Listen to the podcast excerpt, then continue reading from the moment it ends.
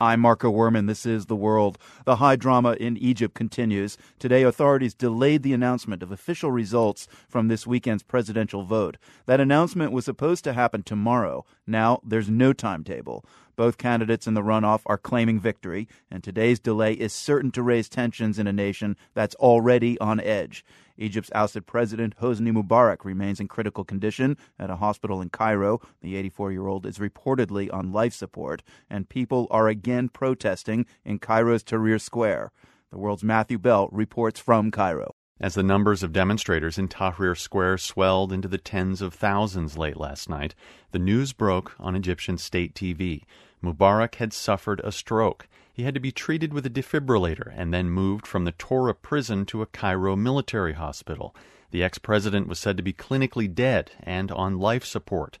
People soon gathered outside the hospital. Some came to show their support for the man who ruled over Egypt with an iron fist for 30 years. We love Mubarak. We love Mubarak.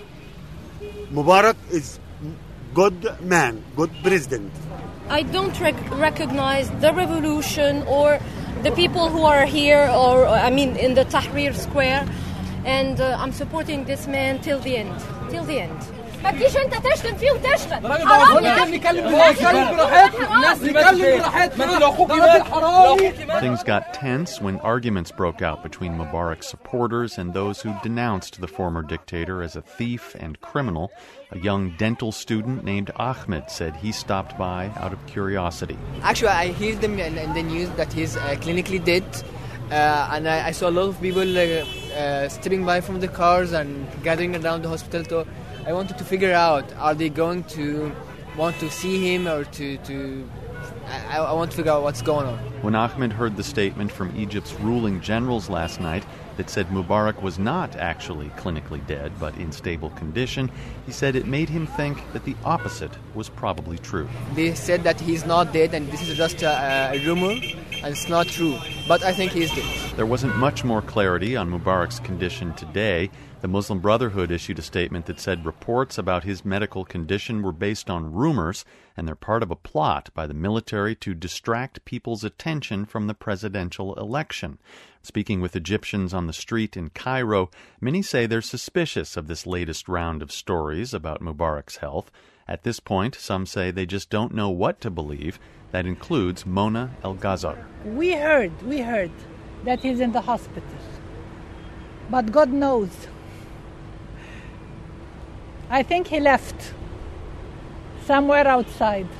Maybe he fled the country, maybe he's dead already, or perhaps Mubarak was allowed to move from his prison cell to a hospital room where he can be more comfortable, says Ihab Hamdi. I don't believe Mubarak's health is in danger, Hamdi says. These are just rumors. They are taking very good care of him right now. What people really want, he goes on to say, is for Mubarak to get the death sentence, not just life in prison. But several people I speak with say they're torn between empathy and disdain for the ex president. A woman who gives her name as Fatima says she feels sorry for Mubarak. Still, she says this is the man who was in charge of everything when all these people were killed during the revolution. Maybe, she says, he deserves to suffer at the end of his life. Yet another version of Mubarak's situation emerged today from one of his lawyers.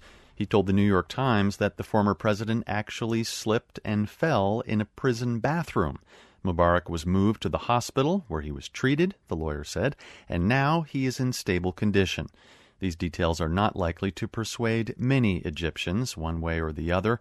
They're far more concerned about the condition of their nation than the health of their former dictator. For the world, I'm Matthew Bell in Cairo.